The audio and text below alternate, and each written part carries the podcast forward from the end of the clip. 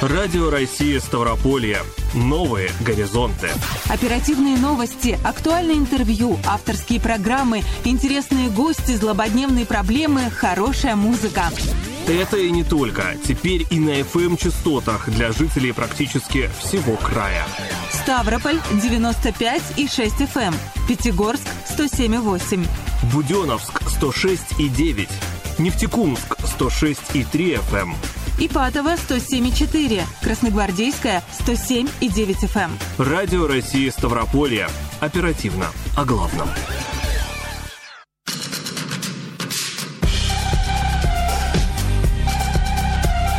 Утреннее шоу на Радио России Ставрополье. А пятница все ближе, я хочу сказать. Это не может не радовать. Юлия Судикова. И Кирилл Лушников. Это утреннее шоу на Радио России Ставрополье. Просыпаемся вместе в течение всей этой недели. В этом части множество интересного. К нам в студию спешит наша коллега Лилия Воронкина, Спешит. корреспондент службы информационных программ ГТРК Ставрополье. Четверг, день киноновинок. Я уже с ними познакомился и с удовольствием расскажу, что посмотреть. А Павел Кудрявцев подготовил новости гарнизона. Также в этом часе новости, лучшие музыкальные композиции. Напомню, что мы работаем в прямом эфире. Звоните нам по телефону в Ставрополе 29 75 75, код города Ставрополя 8652. А также у нас есть номер WhatsApp, куда вы тоже можете писать свои вопросы 8 962 440 02 43. Буквально через а, несколько минут встретимся с Лилией Воронкиной. Ну а пока для вас Шакира. You're a song written by the hands of God. Don't get me wrong, 'cause this might sound to you a bit odd, but you own the place where all my thoughts go hiding. Right under your clothes is where I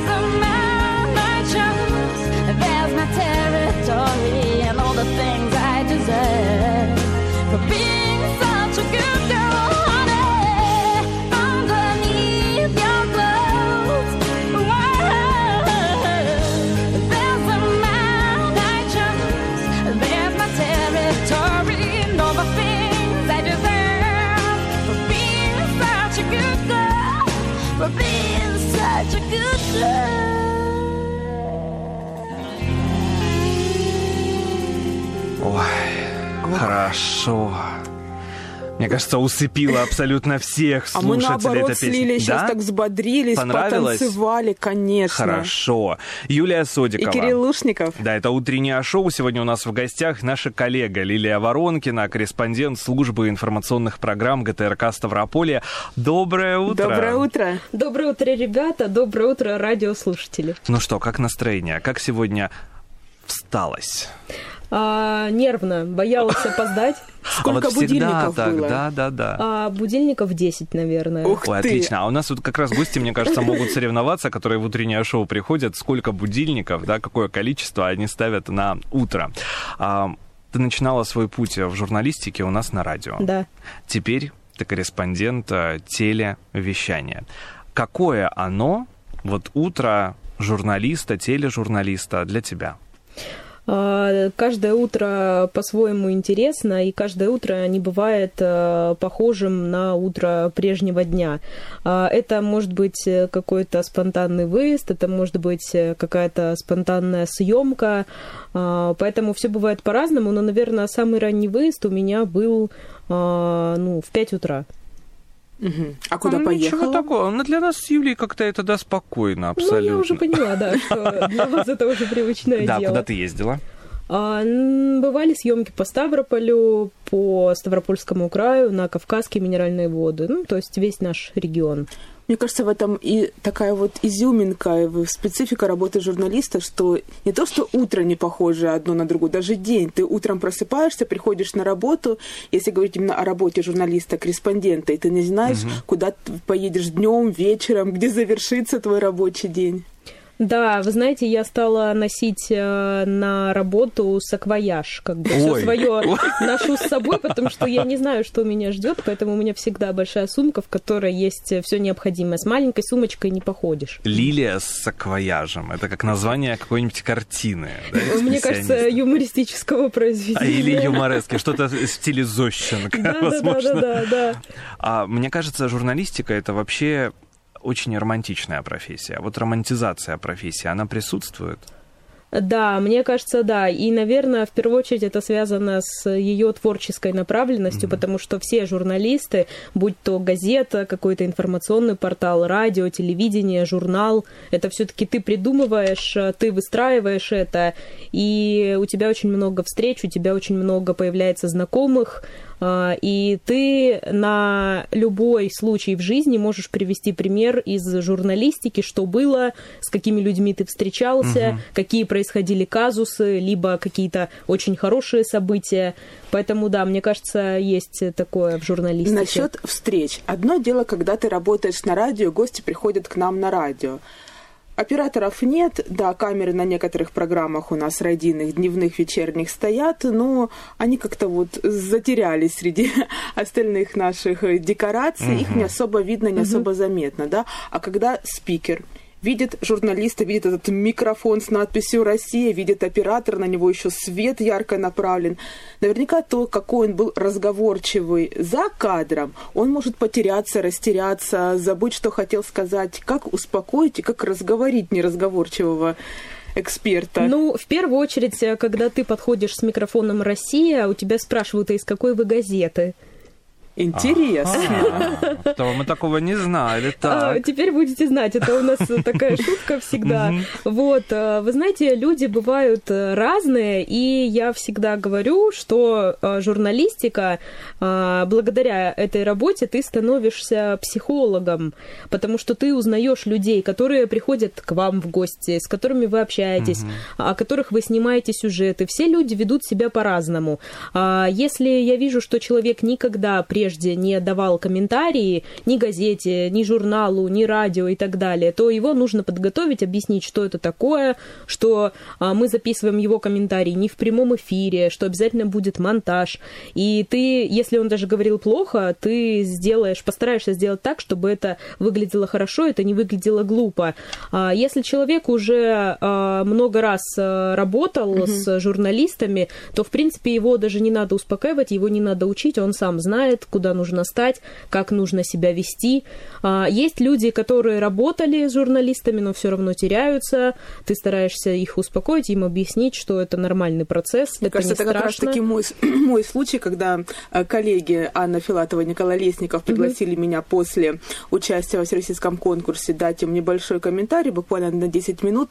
Я, не поверишь, я работаю на радио не один год, привыкла и к камерам, Мгм, и к микрофону, да. но сама атмосфера, она другая, и как-то я так, ну, не могу сказать, что потерялась, но Да. заметно нервничала. Да, также есть люди, которые а, могут э, быть заняты какими-то вопросами, им кто-то звонит, но нам нужно записать комментарий, но потом, когда ты говоришь, что включается камера, они тут же включаются в эту работу, записывают, и потом дальше идут э, решать э, свои дела, какие-то рабочие моменты и так далее. Но у меня тоже был такой случай, как у тебя. А, В том году Шамиль Байтоков, наш коллега, снимал э, сюжет ко Дню Учителя. А, И од- одной из частей сюжета а, стал рассказ корреспондентов э, телевидения ГТРК Ставрополья о своих учителях, преподавателях и так далее. И у меня он тоже взял комментарий. А, я терялась, я не знала, куда И к смотреть. тому же ты тоже начинала Вот свою работу да, этот с профессии момент. учителя. Как себя вести? Я не знала, что мне делать, хотя, казалось бы, каждый день а, по несколько раз ты записываешь э, людей, ты снимаешь сюжеты, и э, я поняла, что вот это мое, когда я людям говорю на съемках, да не переживайте, не очень иногда А совет помогает. это вот это уже и не помогает. Да. По поводу э, педагогики, да, и учительства, ты сама учитель русского языка и литературы по образованию. Вот это филологическое образование тебе помогает в работе журналиста? А, ну, когда я училась на филфаке, у нас э, не было такого профиля, как учитель. У нас было академическое образование. Мы изучали историю русского языка, историю славянских языков, историю русской литературы, историю зарубежной литературы. И педагогики у нас э, не было. Сейчас э, в университете есть два профиля. Это академическое филологическое образование и педагогическое. Я целенаправленно шла на академическое образование, и у нас практики в школе не было. А, Поэтому, когда я окончила филфак, э, я всегда хотела работать в журналистике, но, а, к сожалению, без опыта работы вообще во многие учреждения, не журналистки, а вообще не брали. И э, я решила начать э, с преподавания, чтобы получить какой-то опыт. А, Опыт не в этой сфере даже, а вообще опыт работы. Что такое работа? Что нужно ходить, что нужно работать, что нужно что-то делать. Вот. э, И поэтому школа для меня стала, наверное, местом просто потому, что э, сложно было найти работу, а, но я понимала, что я хочу э, объяснить детям, что такое язык, что такое литература, вот, э, и поэтому, когда я пришла работать, мне было очень приятно, что мальчишки, девятиклассники, у меня еще были такие классы, седьмой, восьмой, девятый, то есть это полностью подростки. расцвет, э, расцвет, э, Расцвет. переходный период, да, как с ними работать, и мне было очень приятно, что вот эти девятиклассники э, стали э, изучать литературу и говорили мне, нам это открылось иначе, нам это нравится, вот, но я проработала немного, полгода, и потом э, я пришла к вам, чему я очень рада, и все-таки я рада, что я пришла в журналистику, потому что я всегда хотела, но боялась, что меня не возьмут, что, ну, может быть, я неинтересна, может быть, я не справлюсь, но я очень рада, что все так сложилось, потому что, ну, мне кажется, если бы я все-таки решила пойти и пошла бы к 30 годам, это было бы уже, ну, абсолютно не то, и, может быть, я бы уже не справилась с этой работой. Ну да, какой-то внутренний стержень, да, определенный, все Да. равно это формирует. Ну и если, да, такую параллель провести, филология и журналистика, это все-таки рука об руку идут, да, несмотря Да. на то, что а, это СМИ, это, конечно же, русский язык, это грамотная речь, и все творческие посылы, все творческие импульсы, допустим, в литературе, да, тот же Лермонтов, да, который завтра отметит 207 207-летие, м, а, мы можем это все привнести и в радиоформат, и в телеформат, то есть а, всю э, нашу литературные, все наши литературные знания вот как-то а, преобразовать. Использовать. Да, да, это очень помогает, и это помогает э, в составлении сюжетов, даже, может быть, если это какой-то событийный сюж- сюжет, угу. а, просто какое-то мероприятие, какой-то концерт, ты все равно можешь это построить так и а, воспользоваться литературой, литературными приемами, и также можешь э, использовать какие-то произведения литераторов и включить что-то а, в этот материал. Это очень помогает. Ну, сейчас, насколько мы знаем, ты не только корреспондент, не да. только работаешь на выездах, берешь интервью, э, делаешь репортажи, но также ты ведешь несколько рубрик. Одна из них это День в истории, где ты рассказываешь о том, что произошло в ту или иную дату. Вот сегодня 14 октября. Чем знаменит этот день? Что сегодня произошло а, такого Да, ну сначала, сначала хочу сказать, что День в истории появился, он э, был на телевидении у нас, э, но в таком э, новом формате появился в августе прошлого года, угу. и с того момента он не уходил ни на какие перерывы, он также выходит по будням на телеканале «Россия 24 в 8 утра», на «Россия 1 в утре» в программе «Утро. Вести. Ставропольский край, и самое главное, что я о чем хочу там рассказать, это события Ставрополья угу. и важные события России. Так вот, 111 лет назад а, в Ставрополе открылся театр «Пассаж». Здание построил архитектор Григорий Кусков на пожертвование купцов Мяснянкиных. Угу. Жители города, интеллигенция, купечество, учащиеся ожидали открытия нового театрального здания. Также в здании находился кинематограф «Модерн», а для актерских банкетов и чествований в подвальном помещении располагался ресторан «Гном». Открывать первый сезон в новом театре пригласили популярную труппу Судьбинина.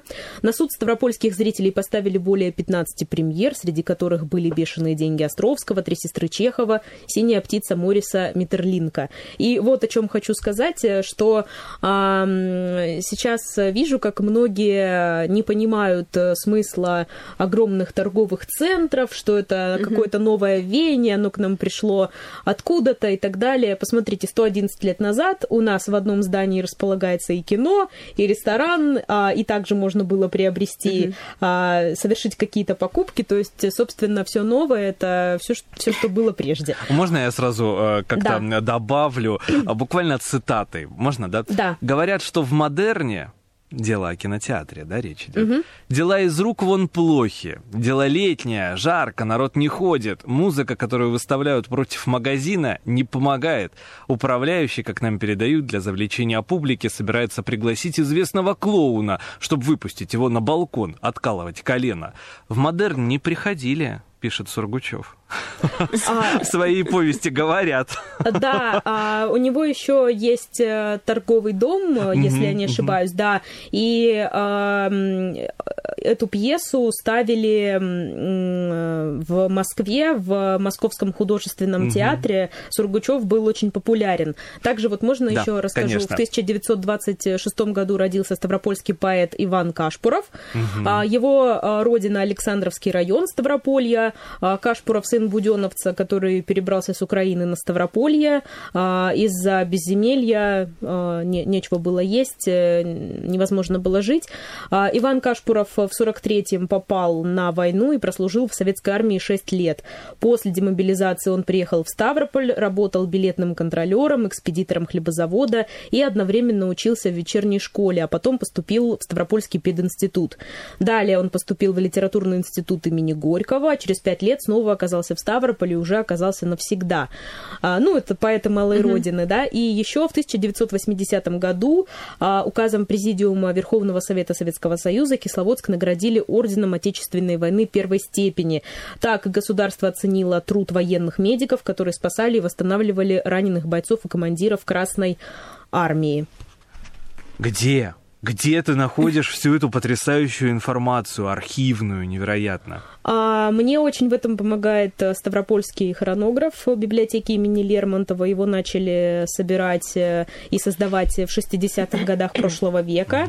Вот. Ну и также вообще в целом просто информация, которая есть в интернете, но опять-таки это проверенные источники, это не какой-то сайт, uh-huh, это сайты каких-то исторических изданий, каких-то какие-то исторические сайты и так далее. То есть информация э, все равно проверяется, хотя иногда сложно найти информацию, потому что если 20 век э, он представлен, да, и уже была Конечно. такая мода собирать, э, что произошло, э, что случилось в этот день, то ну, 19 век еще да, но вот до 19 века, конечно, если это не какое-то огромное историческое событие, то сложно найти информацию. Для тебя самой вот эта рубрика что значит? Все равно ты касаешься истории. Да, а, в школе мне нравилась э, история, но больше мне нравился русский язык и нравилась литература. А, Но мне нравится, что ты благодаря этой рубрике можешь э, восполнить э, знания, пробелы и вообще просто повторить. И а, когда мы учились в школе, еще не было такой региональной истории, как сейчас появляется, да, то есть у нас была просто всемирная история и история России. А теперь благодаря этой рубрике можно больше познакомиться со Ставропольским краем именно с историей края. Ну да, это может стать для школьников неким подспорьем для подготовки к занятиям, может быть, каким-то докладом, рефератом. Да, да, мне тоже так кажется. И еще уклон э, этой рубрики все-таки региональный, потому что у нас региональные вести. Да. А, поэтому то, что происходит в мире, я не беру, но просто такой формат, что это огромные значимые события России, а, истории России и истории Ставрополья. Но журналист Здорово. человек разносторонний. Если по рассказам раньше были такие вот спеца...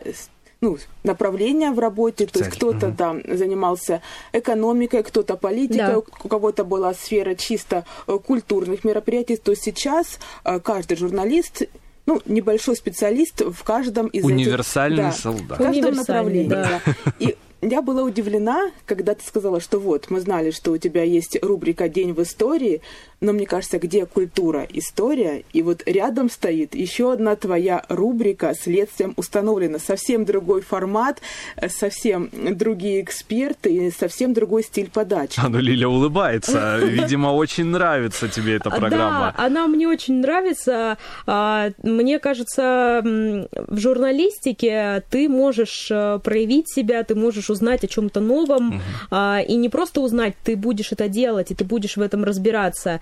А, Сейчас журналисты все универсальные. Да, может быть, есть какой-то профиль э, твоей работы а, на съемки, может быть, есть вот спортивный журналист, э, э, его отправляют на спортивные съемки, но также он делает обычные событийные новости, да, а, проблемные материалы. У меня, да, где рубрика «День в истории», где следствием установлено.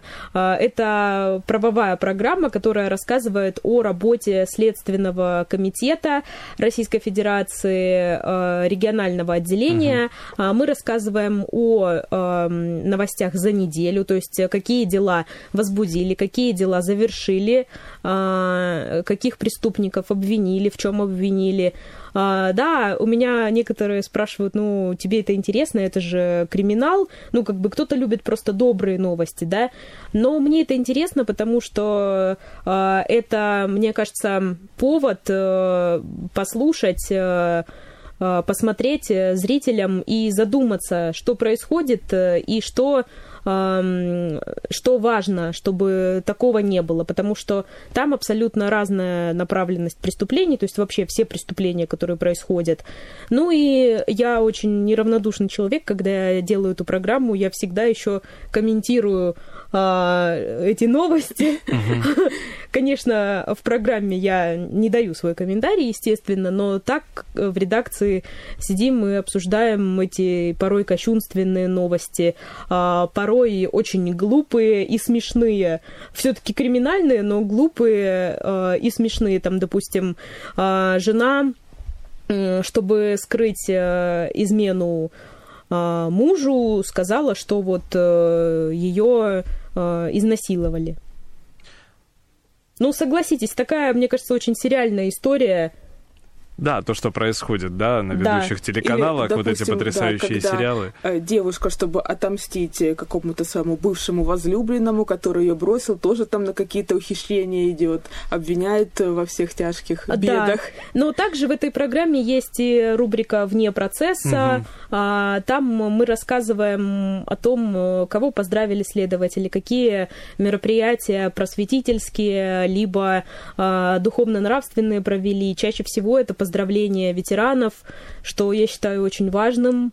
А, Поздравляют ветеранов с юбилеями, просто с днем рождения. И здесь э, мы не рассказываем о том, э, там, что подарили, какие подарки. Это не столь важно, сколько внимания а, и вот это общение с ветеранами.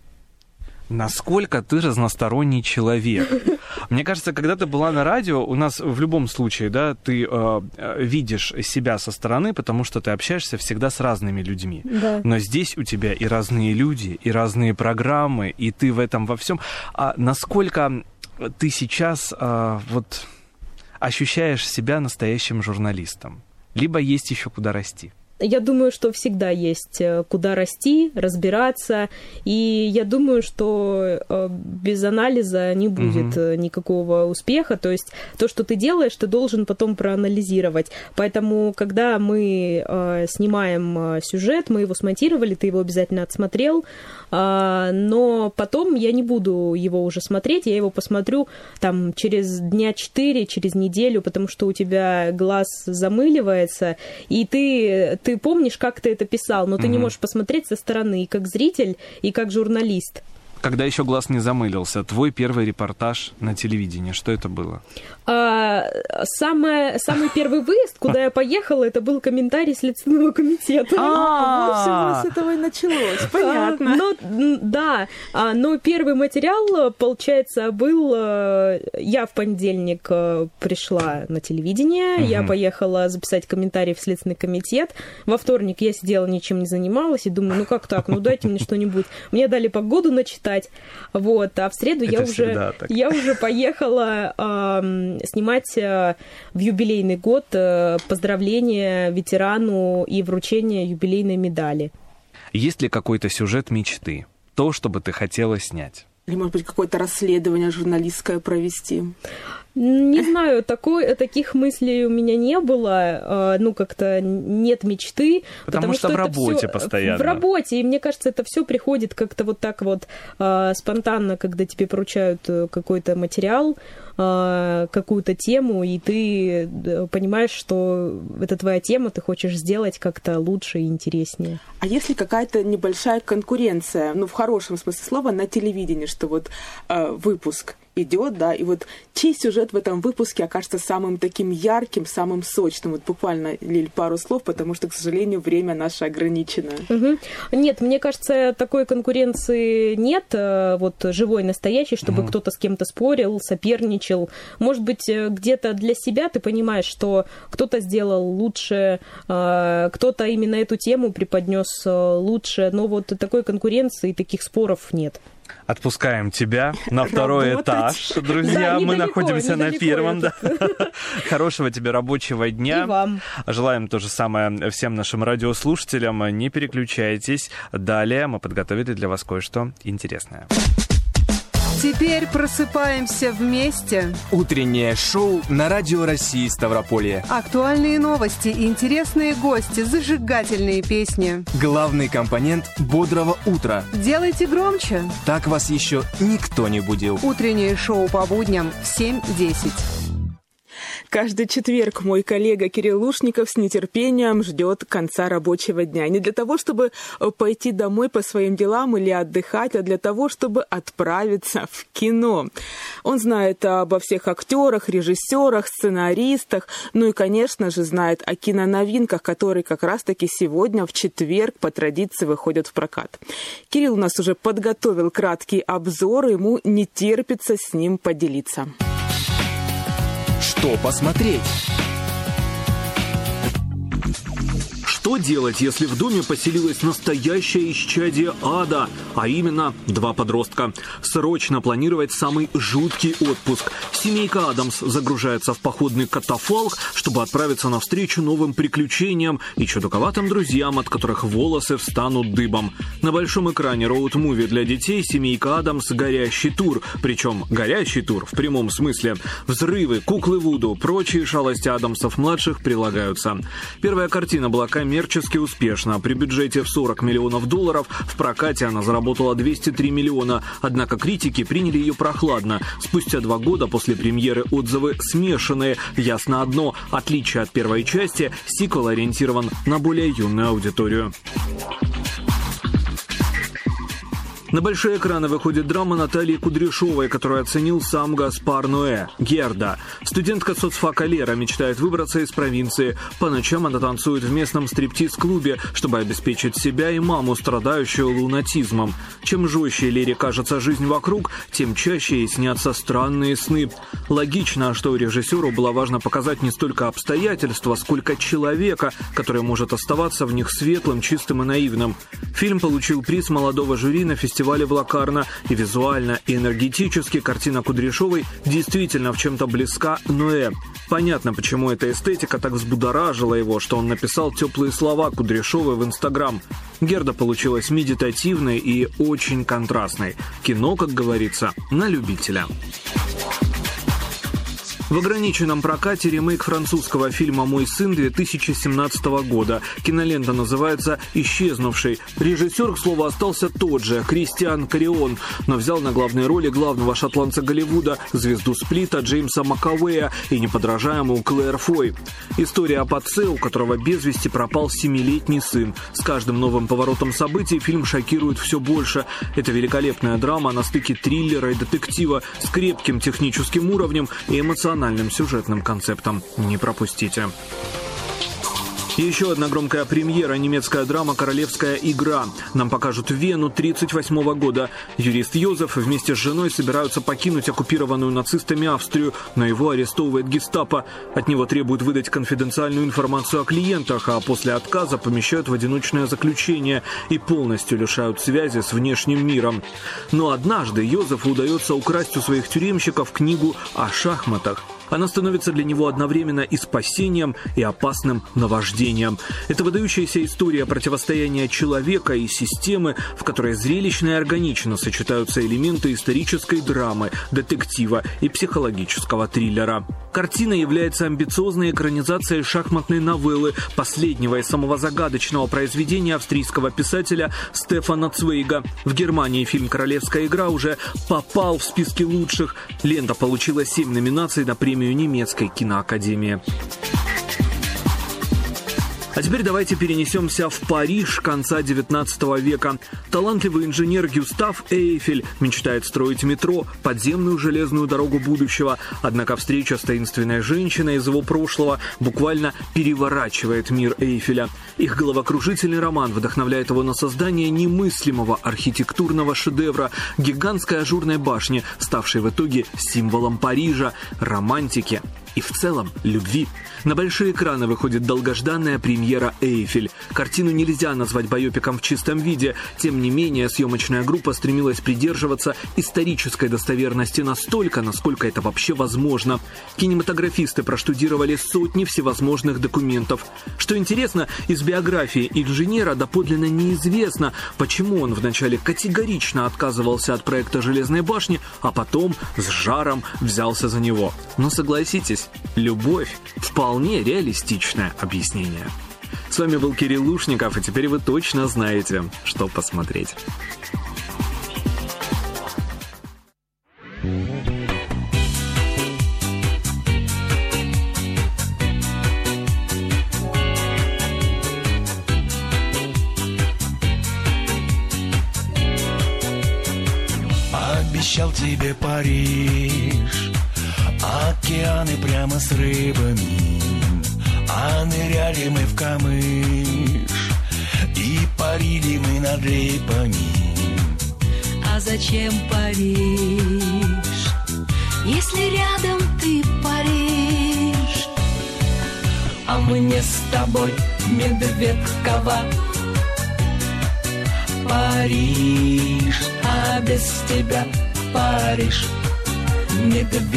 Медведкова А мне с тобой Медведкова Париж, а без тебя Париж Медведкова Мы прошлись по рю Сен, все не искупались мысленно, но с тобою мой досен, и на сене так немыслимо. Зачем Париж, если рядом ты Париж? А мне с тобой Медведкова. Париж, а без тебя Париж Медведкова. А мне с тобой Медведкова. Париж, без тебя Париж Медведкова. А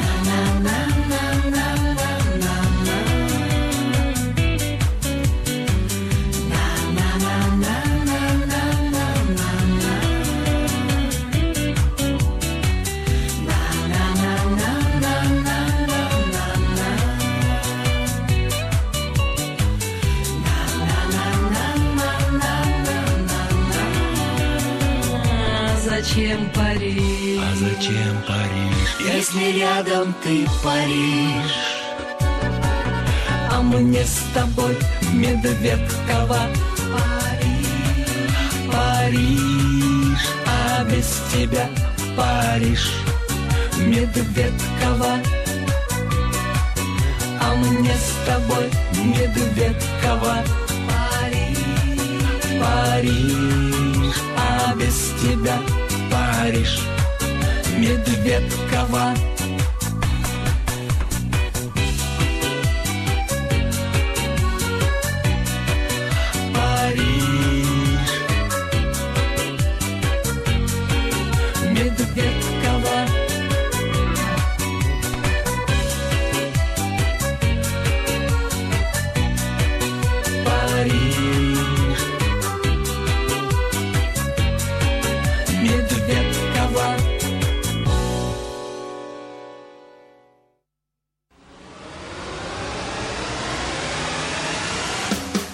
Важно? Вызывает возмущение? Случилось что-то необычное.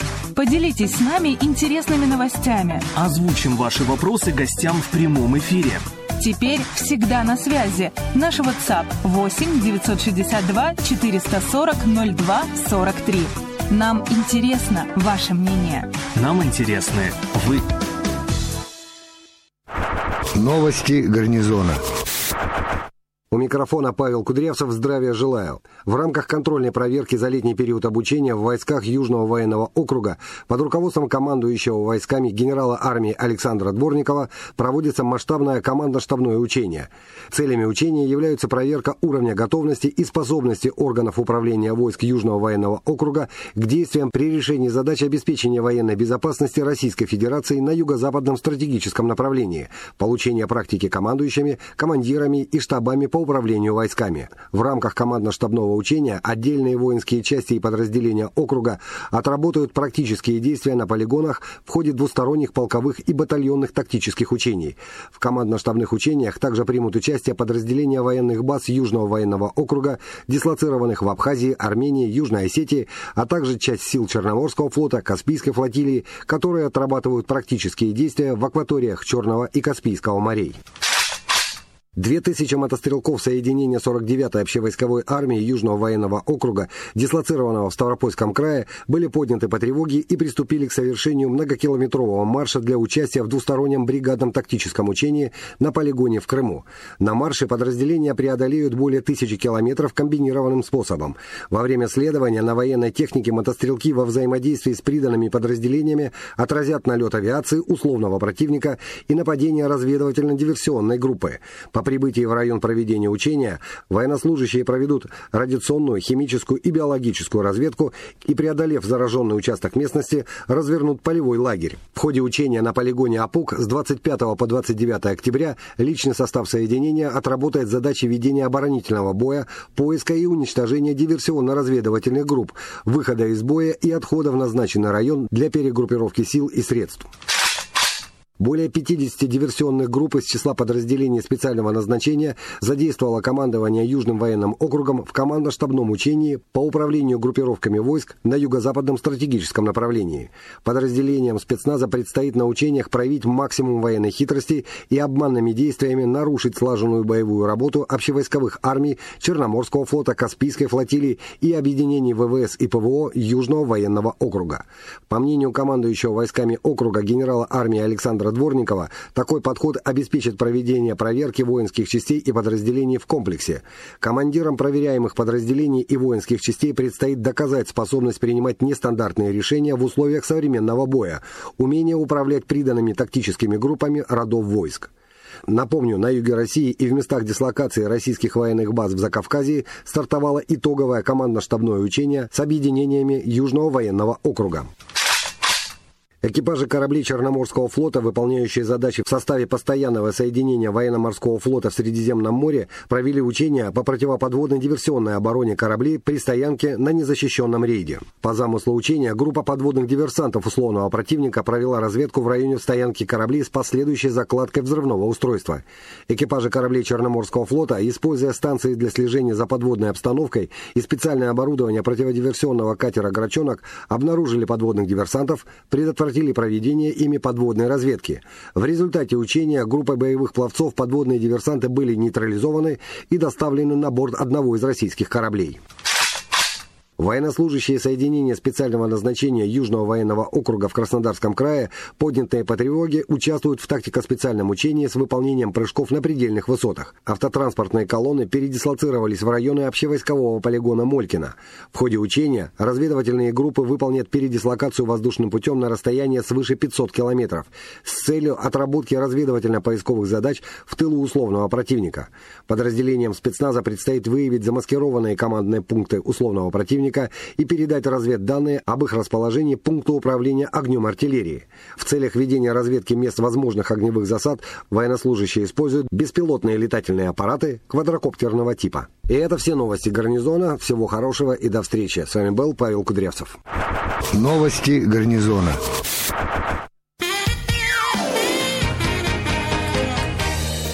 Теперь просыпаемся вместе. Утреннее шоу на Радио России Ставрополье. Актуальные новости, интересные гости, зажигательные песни. Главный компонент бодрого утра. Делайте громче. Так вас еще никто не будил. Утреннее шоу по будням в 7.10.